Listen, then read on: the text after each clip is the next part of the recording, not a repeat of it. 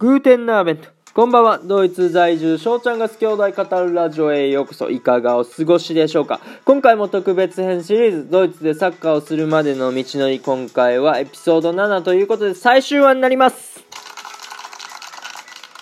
もし、この特別編のエピソード1、2、3、4、5、6の方ね、聞いていたいない方がいましたら、一時停止をしてもらって先にそちらからね、聞いていただければなと思います。前回のエピソード6ではですね、大学のサッカー部でね、A チームとして試合に全く出れずに、悔しい思いをしたよというね、そういうところまでトークしてきました。今回はその続きからいきたいと思います。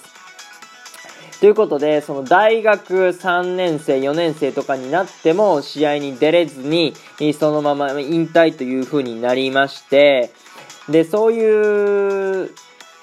選手がね、A チームで出れないやつが、まあ、その J リーグのクラブからオファーなんて、まあ、来るわけがないんですよ。そう、サッカーを続けるかどうか正直迷いました。で、大学4年生っていうこともあって、就活というものをね、えー、サッカーの活動と同時進行させてまして、えー、興味興味のある業界とか、あいろいろ受けてまして、内定までもらったとこもあったんですよ。で、そういうこともあって、サッカーを続けるか就職を選ぶかね、天秤にかけてまして、まあ、両親にも相談しましたし、先輩、そしてお世話になってきた方、あいろんな方にね、相談させてもらったんですよ。で、両親はやっぱり、まあ、好きなことをしろっていうことで、うん、僕の、なんだろう、決断を尊重してくれるってことやったし、で、お世話になった方とかにも、まあまあ、年齢を決めて、えっと、例えば25歳までに結果出なかったら辞めるとかね、そういうアドバイスとかも受けながら、まあ自分なりにね、考えました。で、そこで出てきた答えが、まあやりたいことをやるっていうところですね。うん、好きなものを仕事にする風潮が嫌だとか、大卒で企業に就職しないなんてありえないとかね、いろいろ意見がありますけど、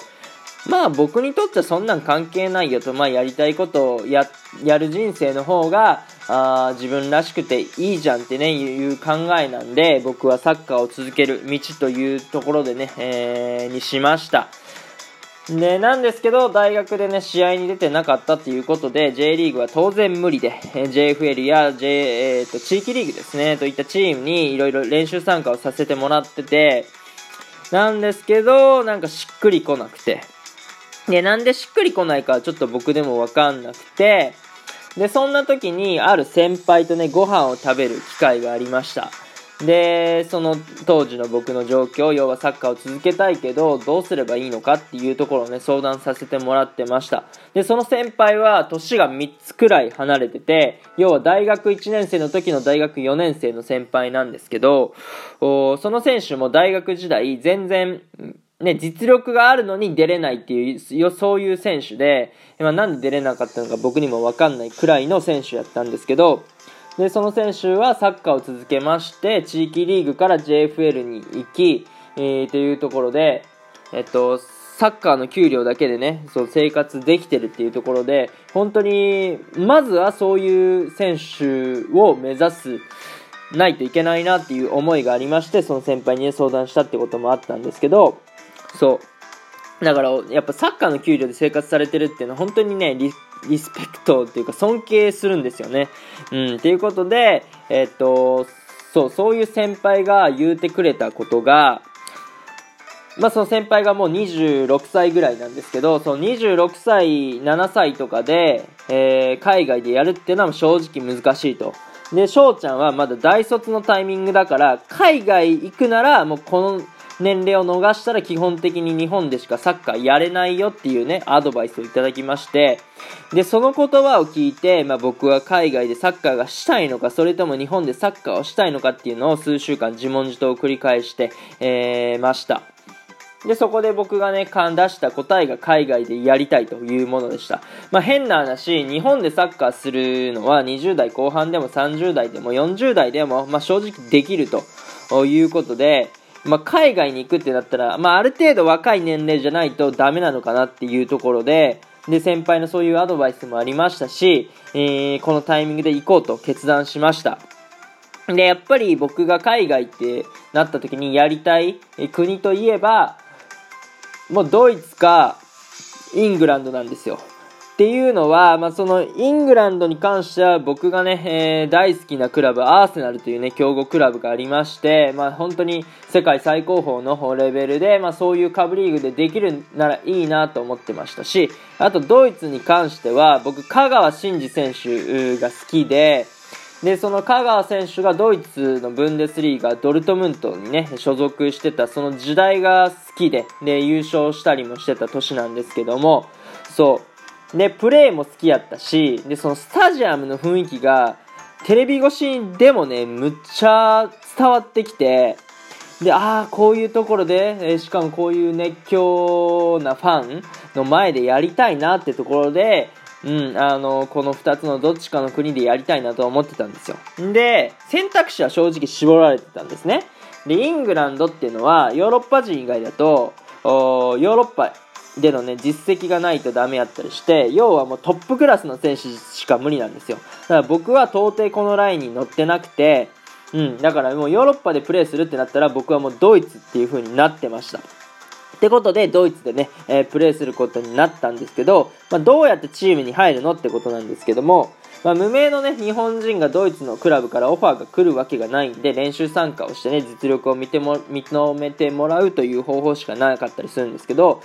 まあ、僕のね、えー、先輩に相談したところ、そのドイツにつてがあるということで、その先輩のね、力を借りて届くしました。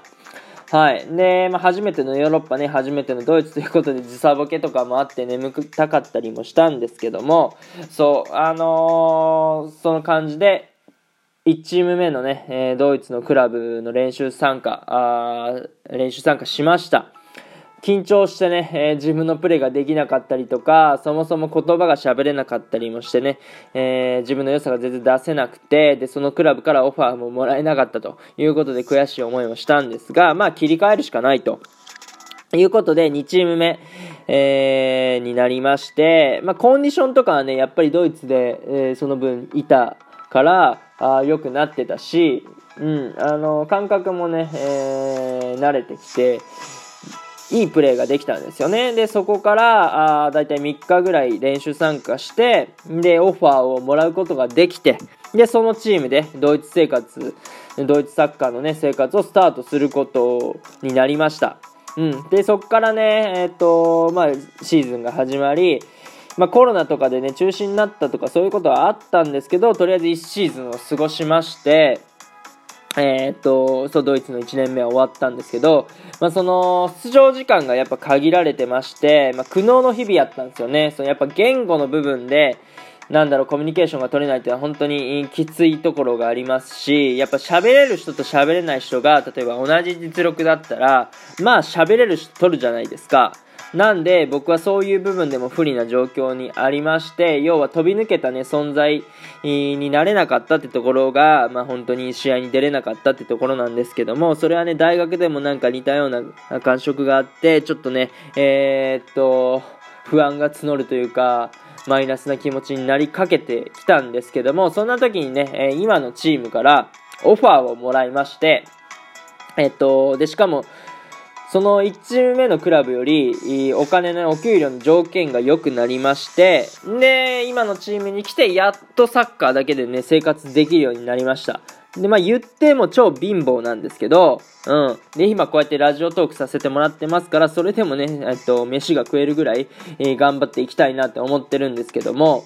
そう。ということで、えっ、と、今のね、チームに本当に感謝してて、で、中心選手としてやらせてもらってて、僕の配信の中でもね、えっ、と、試合結果ということで配信させてもらってます。最近はね、そう、プチロックダウンということで、そういう配信もできてないんですけども、今のチームで僕の、なんだろうな、ベストなポジション、トップ下とかね、やらせてもらってたりするんですけど、そう、そういうところで、えー、っと、アシストとかね、ゴールとかして、今、6試合終わって5勝1分けということで、好スタートを切っててね、そのチームでとりあえず優勝したいなって、えー、思っておりますね。うん、っていう感じだったりするんですけど、もしね、この配信を聞いてるリスナーさん、まあ、自身とか、また周りのね、知り合いの方で、ドイツサッカーに興味があるよって方はね、えー、っと、ぜひぜひ僕にね、お気軽に、そう、コメントじゃない、ご連絡ね、していただければなと思っております。はい。で、先ほども言いましたけど、現在ね、プチロックダウン中ということで、サッカーの試合練習ができない状況なんですけども、その時間をね、有効活用していくつもりですし、うん、あのー、いい時間をね、過ごしていきたいなと思っております。はい。この配信をね、えー、持ちまして、特別編シリーズドイツでサッカーをするまでの道のりっていうのは、あ終了するんですけど、まあ、この特別編のね、延長戦をまたいつかこのラジオトークで配信、収録配信として残していきたいので、えー、まあ皆さんね、応援よろしくお願いします。もちろんね、えー、頑張らせていただきますので、良い結果をね、えー、何回でも皆さんにご報告できたらなと思っております。この配信をね、ここまで全部聞いていただきまして、本当にありがとうございました。これからもね、皆さんとの付き合いは続くと思いますし、まあ、サッカー選手ということには変わりはないと思うんですけども、ラジオトークもサッカーもね、充実したものにしていきたいですね。うん。ということで、このね、え特別編、まあ、あの、全7エピソードを、ここまで収録させていただきましたが、面白いな、ええやんとね、感じていただけたらフォロー、いいねと、そして Twitter、Instagram のフォローもよろしくお願いします。通知が来るとね、めちゃめちゃ喜びます。本当にね、検証炎になるぐらい連打していただければなと思っております。うん、ギフトの方もね、えー、いただけたらなって思っております。インスタグラムの方ではね、僕のドイツ生活やサッカーしてる様子を少しだけ公開しておりますので、そちらも覗いてみてください。また、ご質問、ご感想等があれば、質問箱や Twitter のリプライ、DM、匿名で質問できるペングでも受け付けておりますので、お気軽にお問い合わせください。それではまた次回お会いしましょう。ビスダン、チュース